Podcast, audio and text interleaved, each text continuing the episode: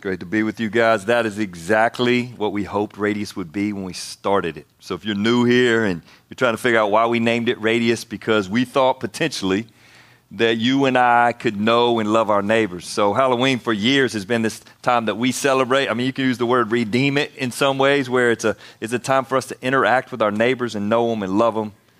So uh, Brittany is uh, that's exactly what we're hoping is going to happen around here, because this is a team. So a lot of times church kind of ends up being this place where you come, you listen to some dude who's talking and somebody else who leads worship, you go home. But for us, really, if you're a partner here, we're doing this together.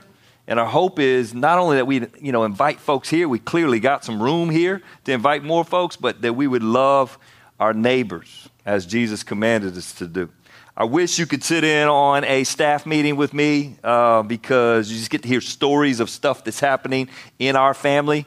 It's uh, super encouraging. This week, I, I, got to hear all kind of variety of stories from a four-year-old boy that uh, is in our children's ministry, and and the children's leader was actually in tears, excited about how he's being incorporated into the group, which is just cool. Like from the very youngest to uh, uh, Brent went on the trip with the seniors. Some of you seniors in the room today, like he was like, "Wow, you guys have." He's brand new here. He's our youth pastor, and he's getting to know everybody. And your seniors are just like it's a stacked group. So it's fun just to hear that there's this spiritual health and health to like our our, our teenage, uh, soon to be adult kind of folks, right? I heard a story about a group this week where the group leader was an apprentice last year, which means she had never led before, and now she's leading the group, and there's a lady in her group caring for another lady in her group. That's a lot, lot, lots of long line, but like that's what we're dreaming about, where uh, you and I, over the course of time of, of a lifetime, could chug away here in Lexington, love our radius, and, and bring light, the light specifically of Jesus our community. So, so thanks for being a part of that. As you know, uh, Russell and I are a team. Russell's our teaching pastor. Russell preaches here bah, once a month or so, and then he preaches at some other campuses, and then he coaches all of our guys. So last week you heard from Russell, but at the same time, there was a 25 year old, Sean Coffee, preaching over at Centerville. And as soon as he's done, like on Monday, he and Russell, they're working through the sermon. So Russell's now coaching guys like that because we're dreaming of planting radius churches all throughout the Midlands, which is pretty exciting. For me, it's really cool to sit out here when Russell's preaching. Beth last service said, That was you back there last week. Wait. So when somebody says something good, I, I say something like, Hey! That's what I do. Like some of y'all Baptists, the only thing you know is amen, right? Some of y'all Lutheran, the only thing you know are, that's what you know, that's what y'all do. Like, and we make y'all nervous, right? Like, Last service, I had Patty Brillhart and Cheryl Reeves. My wife was sitting back there. You got the two of them in the room, we good. Like, they're going to make some noise. It's good. So somebody's got to fill the space. Like, we're doing this together, right? Like, we're going to do this together. Last week, Russell was preaching, and toward the end, I don't know if you remember this, he, he uh, pointed to his daughter, Noelle, was right up here on the front, front, and he said, Noelle, when she was little, would come sit on my lap, and I would whisper in her ear that, what, y- y'all remember this? You're my, my favorite. And I was sitting back there, I'm going, Man, that is so good. And then he worked down all the boys. He got all, uh, four other boys, and he would walk them up one at a time and tell them that they specifically are his favorite, right? There's no favorites, but he would tell them that he's his favorite. It was just a way for him to, to uh, express his love for them. I, I was moved by that sitting back there in the back. I hope this is kind of what we're hoping is happening for you and for us on a Sunday. As we do this together, the guys that talk a lot, we're hoping that something will stick in your mind. That's stuck in my mind all week long. It was a gift to me that God the Father looks in on me and says, You're my favorite. He wants me to saddle up beside him on the couch. He wants to make eye contact with me. He wants, wants to be able to look down at me and tell me how much he enjoys having a relationship with me. And so back in the back, I said, hey, to that because that, that moved me. It reminded me of a song that I heard in the 80s. Some of y'all, like this, this is, uh, if, you, if you YouTube it, the dude's gonna have some pretty funky hair. I'm gonna go ahead and tell you, because in the 80s, that's how it was. It was this band, it was a Christian band. I got really serious about following Jesus in college, and the band was called Mylon Lefevre. I'm assuming that's the lead singer. I have no idea. Uh, but uh, oh yeah, I heard oh yeah on the front row. Okay, all right, Mylon Lefevre. All right, there we go. And uh, he sings this song, "I'm a child of the Father." So, so you understand how this works. Back in the day, like cassette tape, you put it in, you play it, and when it gets to I am a father, then you celebrate because that's your song, right? Then you got to wait or you got to rewind. Like you can't just hit like replay. You got to like rewind and hope it hits the right spot. And if it doesn't, then you got to listen to the song before. And t- anyway, I, I'm a child of the Father. Just grab my heart. I'll be driving down the road singing that song at the top of my lungs. And what I'm hoping is going to happen this morning is for those of y'all that known Jesus for a long time, you're going to go back to that moment or season when there was this song about the Lord, or it was a worship song that they sang at church, or it was a time with the Lord where, where you were close. And you, you're going to go back to that spot and remember it with joy. And then evaluate where you are today. If you haven't ever had that experience, like church is kind of all you know about God, like this is all you know, and I mean, we love Radius, but if this is all you know about God, that makes me sad. Like, I want you to know Him as your Father and be able to sing that song with me. I am a child of the Father. So that was 35 years ago, a long time. And I found myself, had been brewing for a couple weeks. Russell kind of put his finger on it while he was preaching. He talked about his children being his favorite, and I was thinking about my relationship with God. I thought, man, I need to remind myself of that truth. I need to say it to myself. I believe it, but I need to say it to myself. I used to play outfield. If I was chasing a fly ball and it, looked like it was going to be a difficult catch, I don't know if this happens to the rest of y'all. Maybe you're more confident than me, but on the way, I'm having doubt on whether I'm going to make the play.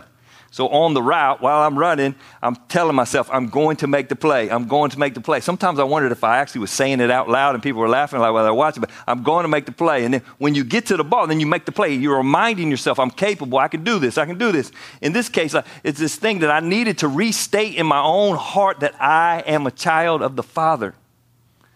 Rest in that and remind myself that I belong sitting on the couch beside God Almighty because of his work. Jesus says about this meal that we remember on Sundays, what does he say about it? Do this in remembrance. You're going to need to remember this thing. One of the reasons we do it so often is because we, we feel like we need to remember and remember and remember 50. We do it 51 times a year. 51 times a year. Remember. And so, uh, I decided this week as I was getting ready to preach today, I'm going to preach that passage again. It's too good. Russell had long, he had like 30 verses he had to cover. He got to the end and he got to, he got to touch on this thing about being God's favorite. I'm, I'm going to take just a few of those verses and get some of the verses I'm supposed to get this next week, and we'll figure out what to do after that. But I, I think we really need to hear again about God offering you sonship and just celebrate it together. Um, we picked Galatians because I, I, over the summer, as we were praying about what we should speak about, we really thought we needed to hear about grace again. So the whole book is about this word called grace unmerited favor, something that was given to us that we did not deserve, we did not earn. And so, like, if you want to pray for me specifically, I get asked that on occasionally. They'll go, how, how, can we pray for you, John? I'll say, right now, my, my pat answer is I want to understand grace. Again, I want to understand it more. So as I read these verses, the reason we read them or read them over and over, and it may even seem a little repetitive if you've been here a bunch, because we just feel like we do not get it, and we want us to get it. Chapter 4, verse 4. But when the right time came, God sent his son, born of a woman, subject to the law. That's a loaded verse. When the right time came. NIV says it like this. I like it actually better. When the set time had fully come, that makes it sound bigger. NLT like makes it simple, which I like about the NLT. When the right time came. What made it the right time? Well, the Romans, when Jesus came, Christmas, when Jesus was born, the Romans had dominated the world for a little while. So it's bad to be dominated, it's good because there's no fighting. So there's peace because if you want to fight, the Romans come in and crush you. So the whole world was dominated by the Romans. So one, well, on one level, the, the world was free, and then the Roman Empire built roads between every town. So all of a sudden, it only takes an hour and 40 minutes to get downtown Greenville from Columbia. Yeah, back in the day, you've been on horse. It took you a little longer, but, but, but there's roads everywhere. So the world was connected by highways. The Greeks who just got conquered by the Romans a while back, had instituted what really turned out to be like a worldwide language. Everybody spoke Greek. That's why the New Testament is written in Greek. The whole world spoke Greek. And, and, the Romans actually made it their language for the world. And so all of a sudden, you got the world's connected by highways, and people can speak the same language. And it, seems like just this perfect time for the good news about Jesus to land on this earth, right? Like the Jews, because they had been persecuted, had been spread out all throughout that part of the world, the Mediterranean world. So, all throughout that part of the world, there were Jewish folks in each town, and they would come into town and they would build their synagogue and they would worship. They weren't great at telling other people about their one God, but people heard about it. Who are the weird Jewish folks over there that believe in one true God? So you got roads, you got language, and this word about one God, which most of the world believed in multiple gods, had begun to spread, and Jesus came to the planet. Right? So it says, it says that it was at just the right time. Now, when our Almighty God's in the mix, and He says it's just the right time, then He coordinated all those events for His purposes. And it says, God sent his son. Very simple word, sent. You know, if you know very little bit about the Bible, you've probably heard John 3:16, for God so loved the world that he gave his only son. So, so like he gave him, he actually sent him on a mission. Why? Because he loved us, so he sends him to this earth when everybody's speaking the same language. The whole world's connected by roads, and people are beginning to get the idea or hear a little bit about one true God says that he was born of a woman. John chapter 1 actually explains how God the Father made himself known to us. Can't see God the Father, right? Never seen Jesus, never seen the Holy Spirit. If any of y'all have, we need to have a little chat, right? I need to take y'all down somewhere else. Anyway, like like uh, nobody's ever seen at least living right now. So what does God do? He sends His Son, born of a woman, all man. Jesus, born from the Virgin Mary, like this miraculous birth, and he walks the, the earth as a man so that you and I could understand the Father, so we could see what it's like. When you open up Matthew, Mark, Luke, and John, you're reading it, and you're going, oh, that's what the invisible God is like. He's like Jesus, the man, the God man. He's all God and all man. You want to show off at work tomorrow? The hypostatic union. That's what that means. Like all God, all man, perfectly united into one. He walks the earth as a man, even though he's God, and we get to see how who the Father is. And as a man, he was born into a particular race. He was born a Jew, which made him subject to the law, which is an interesting part of the passage, he, he will be able to fulfill all the demands of the law. In Galatians, particularly, as Paul is pushing back against the demands of the law, he's showing that Jesus, all man, born as a Jew, came to really abolish the law in many ways and establish the law of Christ, he'll mention later in this book. So, what I wanted you to see this morning is that this thing was planned. Right? Like God the Father, God the Son, and God the Holy Spirit put together a plan beginning not only at the fall when Adam and Eve fell in the garden, but even prior to that, in order to call you sons and daughters. They put together this plan and then began to execute this plan, and at just the right time, God sent his son. You imagine that? The Trinity in heaven like, like God the Father looks over at God the Son. They're already perfectly in unity, but it go, it's time. It's time. Perfect relationship, never had a flaw. Like when I send one of my sons to college, it's kind of sad. Like we've been hanging out for 18 years, but we're both flawed. He's ready to get a little independence, and I'm ready to, you know, be able to find my keys when I'm leaving the house. Like so, like it's a like we got this thing, so it's sad, but it's also glad. But you're talking about perfect harmony between the Father and the Son, and He sent him because because of you, because He wanted to save you. God sent him to buy freedom for us who were slaves to the law so that he could adopt us as his very own children. The coordinated plan to bring redemption for me and you. Well, I don't know if you watched it last night. This, if you haven't seen the news yet, the Gamecocks won last night. It was awesome. All right, like, so I'm glad to surprise you with that. Some of y'all were at the game and you're back this morning. I'm impressed. Thank you, thank you for being here. But the Gamecocks came in with a plan, and I'm sure the coaches had it mapped out perfectly, but they didn't anticipate running the kickoff back for a touchdown. So it's like, whew, let's start the plan still, like we're up seven, and then they didn't anticipate that that Texas A&M was going to do the things that it did at the beginning, turn the ball over. All those things went, wow, that's what happens when men make plans. Like some things go right, some things go wrong. You got to adapt and go forward. When God, perfect, almighty God puts together a plan, he's running it exactly how it wants to go. And no man can get in the way and screw it up. He's going to run the plan. You can't stop him. The enemy, Satan, and all of his force can't affect God's plan. He's executing the plan on purpose to save us. And he says that he sent his son to buy freedom. The uh, Christian word would be redeem. Simple definition gain possession in exchange for payment. So you were slaves, and through the blood of Jesus, you were purchased with a price. And so you come in today, when you come up and take bread and juice, when I'm done, we're singing, you come up, you're celebrating because that represents your freedom. His blood spilled on the cross set you free. It was the payment, it redeemed you.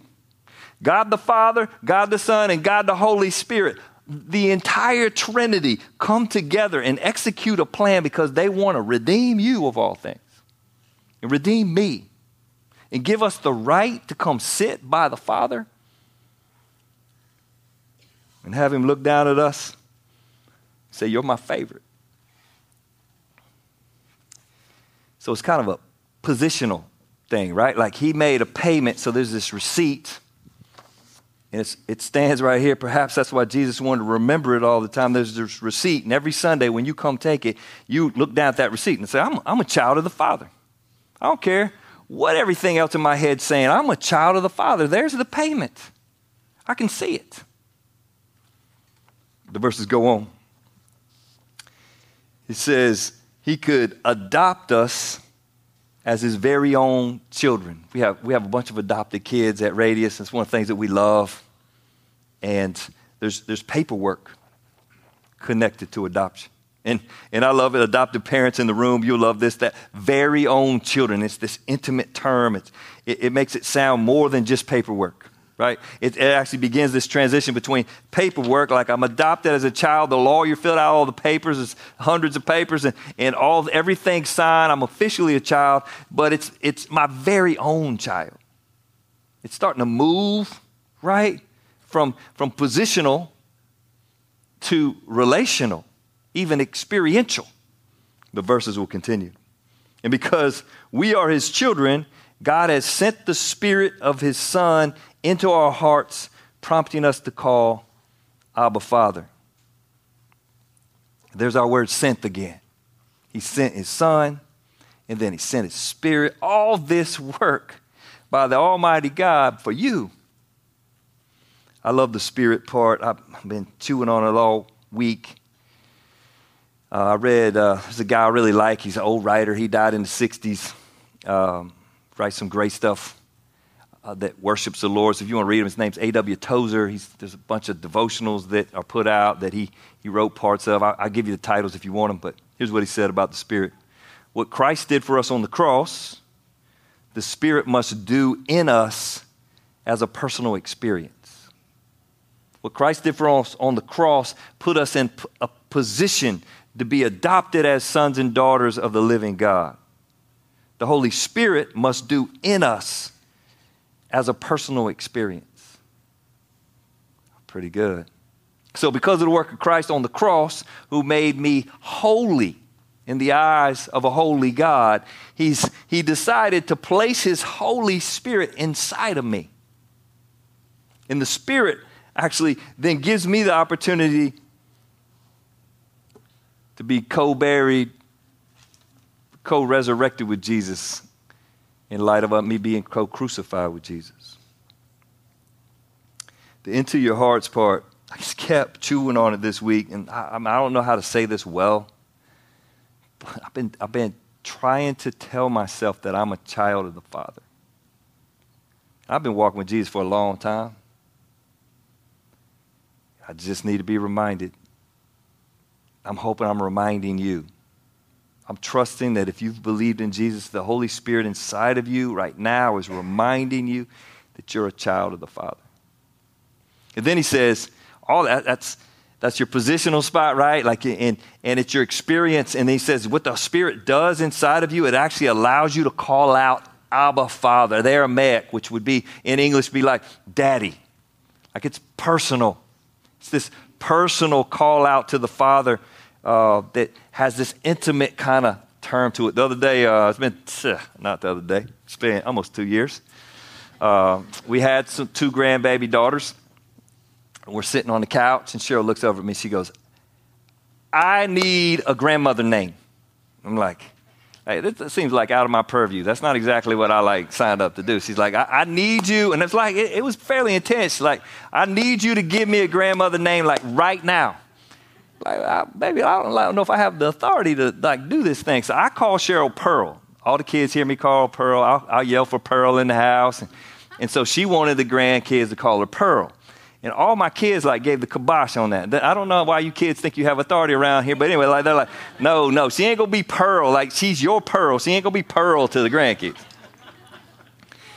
And she's like, I gotta have one. And she had a couple flavors that she, I, I like. I think it's like the babies, like who are the, the, grandbabies get to say whatever they want, whatever it is. That's what we're gonna roll with that. She's like, no, no, we're like that. We we tell them what to call me.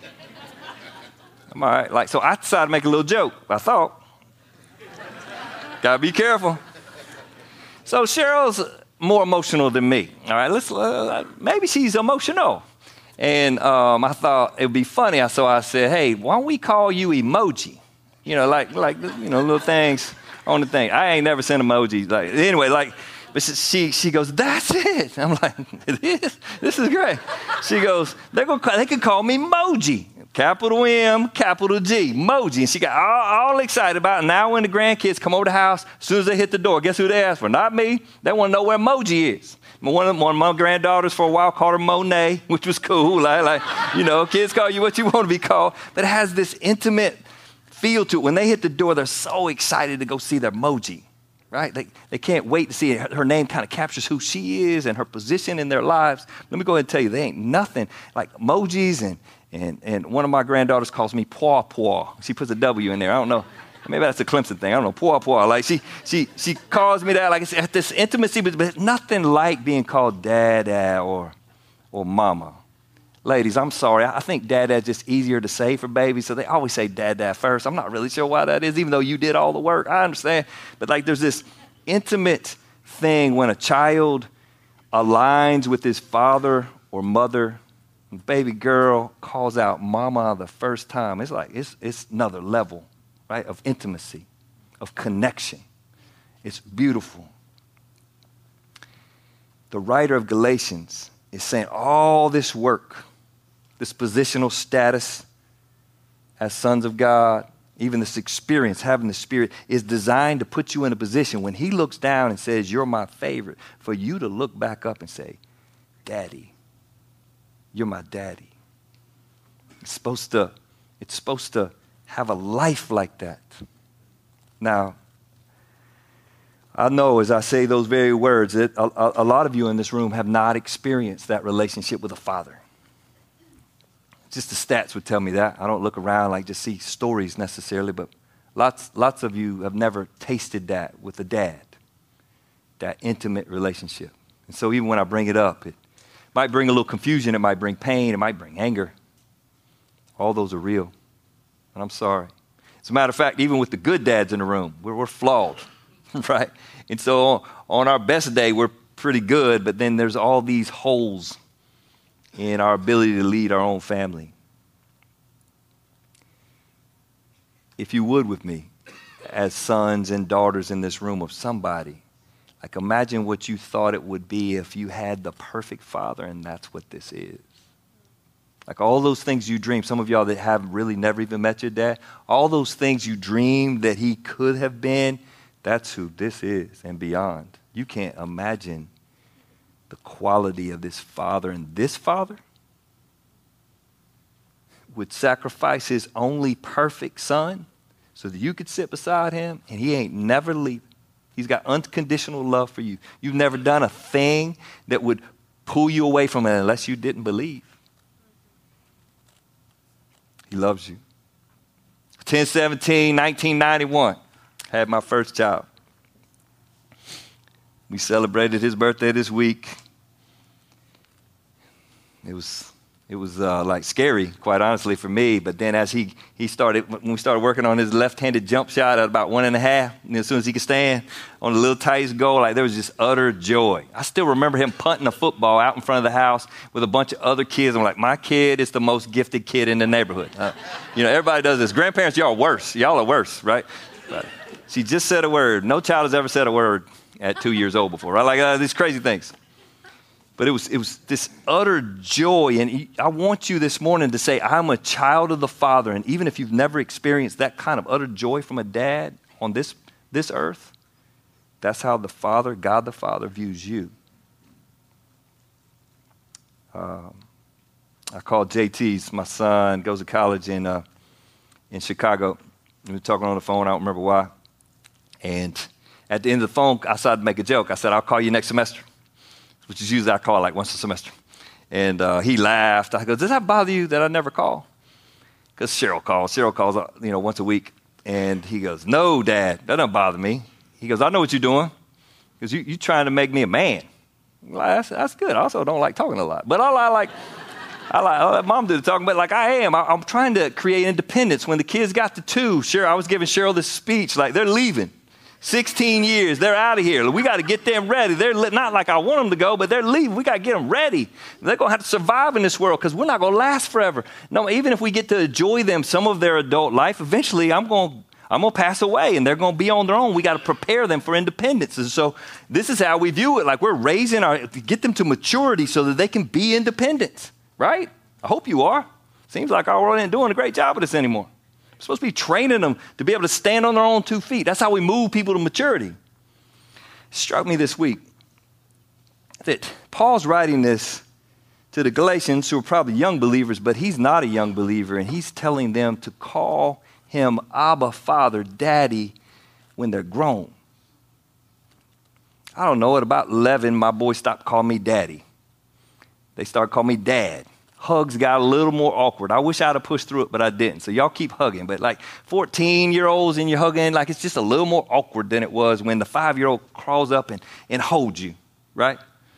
And even if you don't want to be affectionate, they force it on you. Like they, are daddy, they're in, in your, in your uh, space and it's good.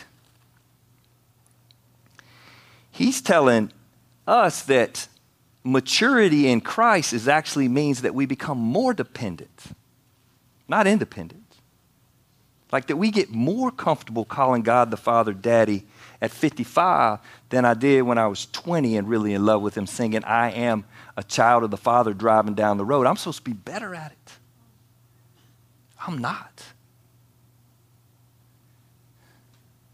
I'm a bit embarrassed about that. I've had all these years with Him. I should understand this better than ever. That's what maturity in Christ looks like. We become more comfortable with the Father. We become more conscious that we need Him on a daily basis. We yield to Him more readily when we mature in Him. I find myself at 55 being full of discipline. I do the right things because I've been doing the right things for a long time. And sometimes I actually think I could do the right things without Him. And I lose the, the joy of sitting there and looking up and calling him daddy and him looking down and calling me favorite. Instead, I'm just getting through life. I don't want that for me. I don't want that for you. He says at the end of the passage uh, that since we are his child, God has made you his heir. That means that your name was added to the will. How about that? So he did all this work. He gives you this affectionate relationship. You ain't done jack. And then he adds your name to the will. He says you're a joint heir with Jesus. You get everything Jesus got. Right? Like, so you're welcome in his presence. Ephesians 1 says that you gain all spiritual blessings, which is another reason we come down take bread and juice because we're celebrating the fact that we've been given the right to call him daddy. That work right there gave us all spiritual blessings. If you read the Proverbs, we save money, we invest money, and if uh, things go well in that process, we can pass that along to our children. But wow, what if you just passed that along to your children and you didn't pass along the spiritual blessings? Obviously, you can't believe for a child, but certainly you want them to see all the good. And if you are a believer in Jesus, like you want that for the next generation, not just our children, but for the next generation and the generation after that. We want them to taste this. Remember what it was like when you first believed. Verse 8 Before you Gentiles knew God, you were slaves to the so called gods that do not even exist. So now that you know God, or should I say, now that God knows you, why do you want to go back again to become slaves once more to this weak and useless spiritual principles of this world? You see how he's arguing? You had this.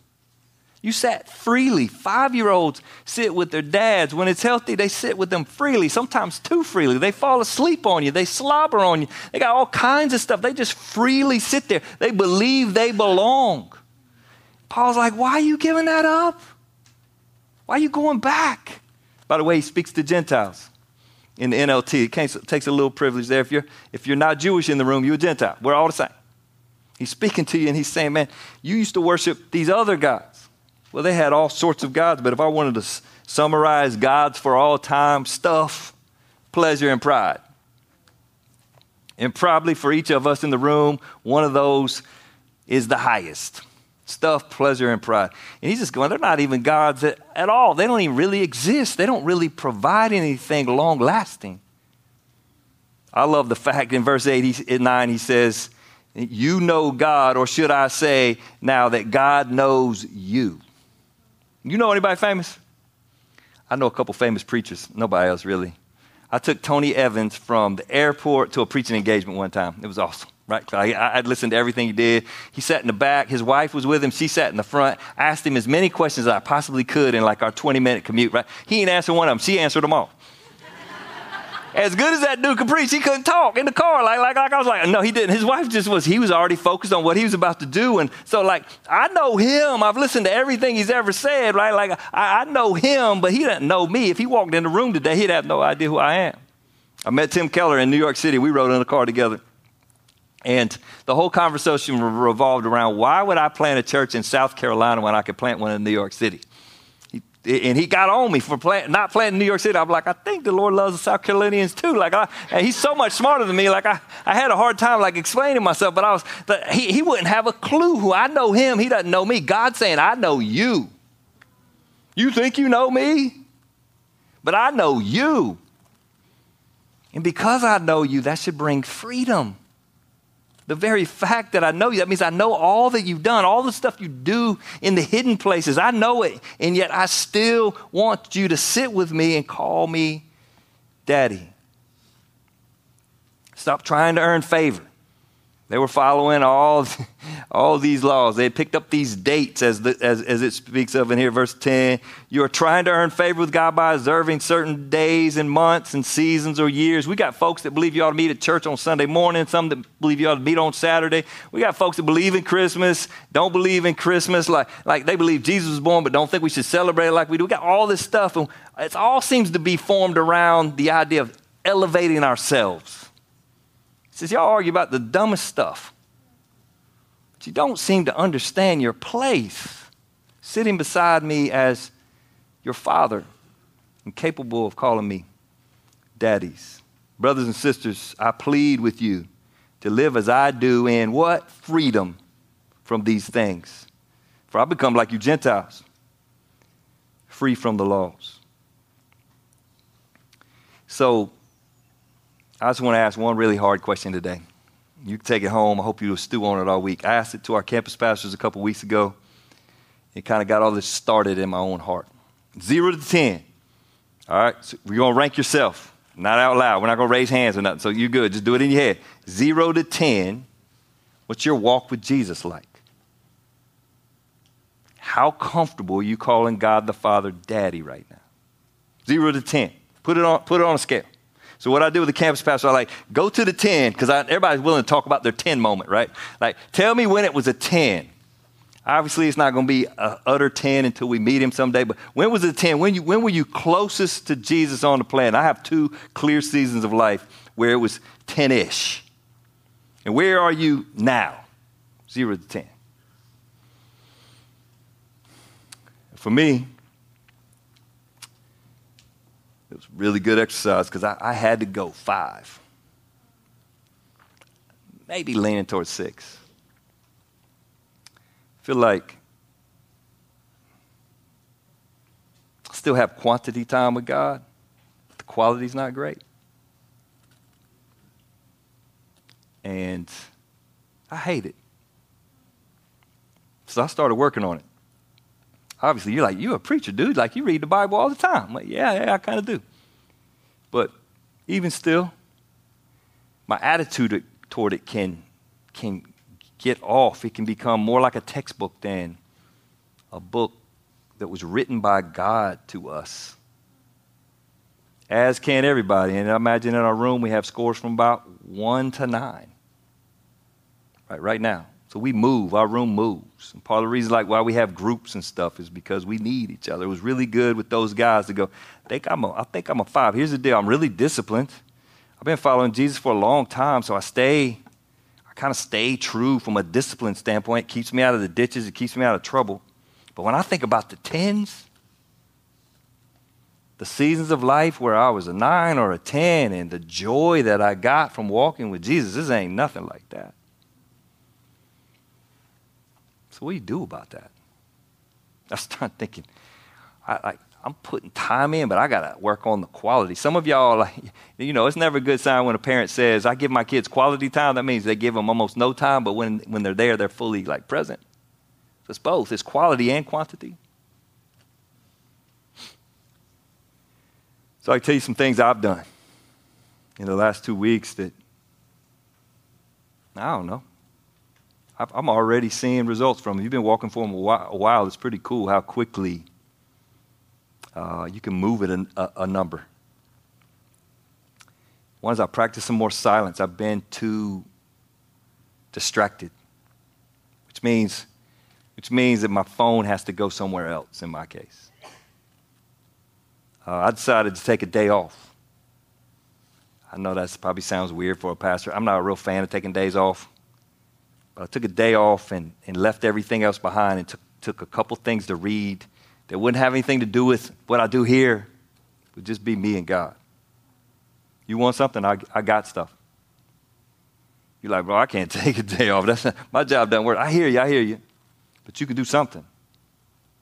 And what is it? It's just a question of whether, whether this position, like the, the great joy when you remember that thing being a 10, if you want it back, something's got to change can't keep moving like, like you move.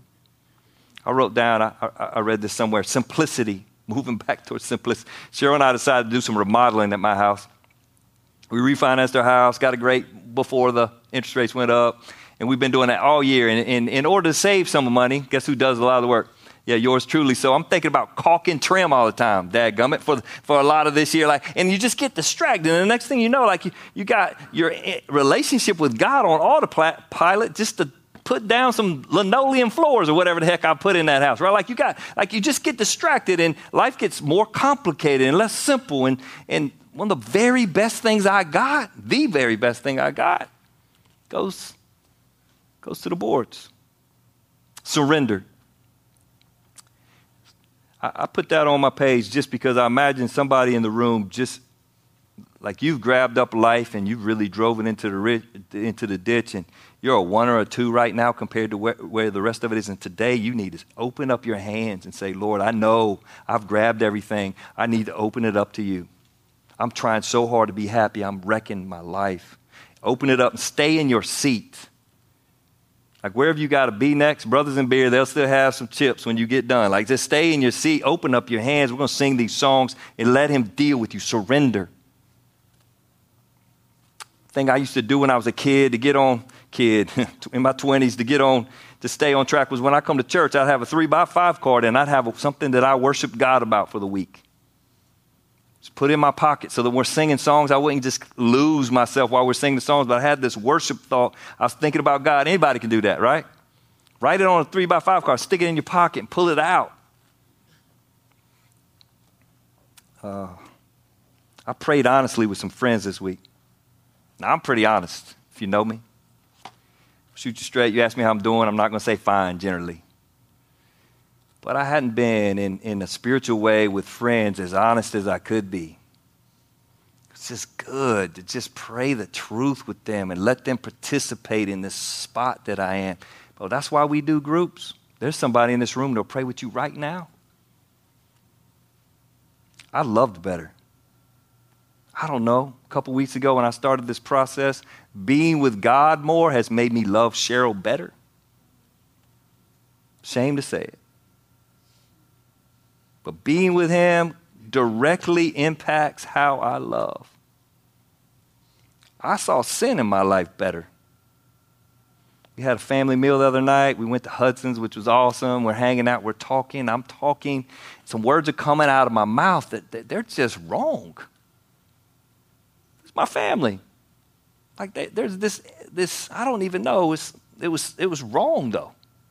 And, and I, I, didn't catch it in a moment. I woke up at night because I've been spending more time with the Lord in this intimate kind of way, calling him daddy. I'm just going like, that, those words didn't fit in this spot.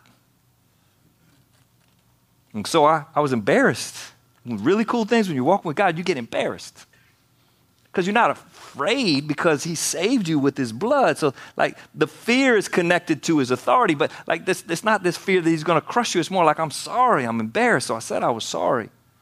Sometimes that means I got to say I'm sorry to other people.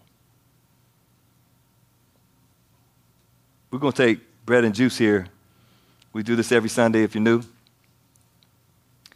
because he told us to. and the more I think about it, the more I think that he said, Do this in remembrance of me because he knew we'd forget. And so we do this every week. This is your chance. So take this thing, like on one level, you call the Father daddy, so you come up here easy right? You come up here easy because of your relationship with the Father. On the other hand, this is holy. There was this great sacrifice so that you could call the Father, and you ought to come up here with almost fear and trembling. It ought to go kind of both ways. Like I belong here because of the because of the death of Jesus. But on the flip side, that is the most significant event in the history of the world. And it was done on my behalf. The whole of the Trinity participated in an effort to redeem my soul. So it might make you want to sing really loud here in a minute. Please do. Might make you want to sit and just stew on the fact that I am a child of the Father. If you're not, man, let us tell you about it. Jesus, thank you for your word and its power.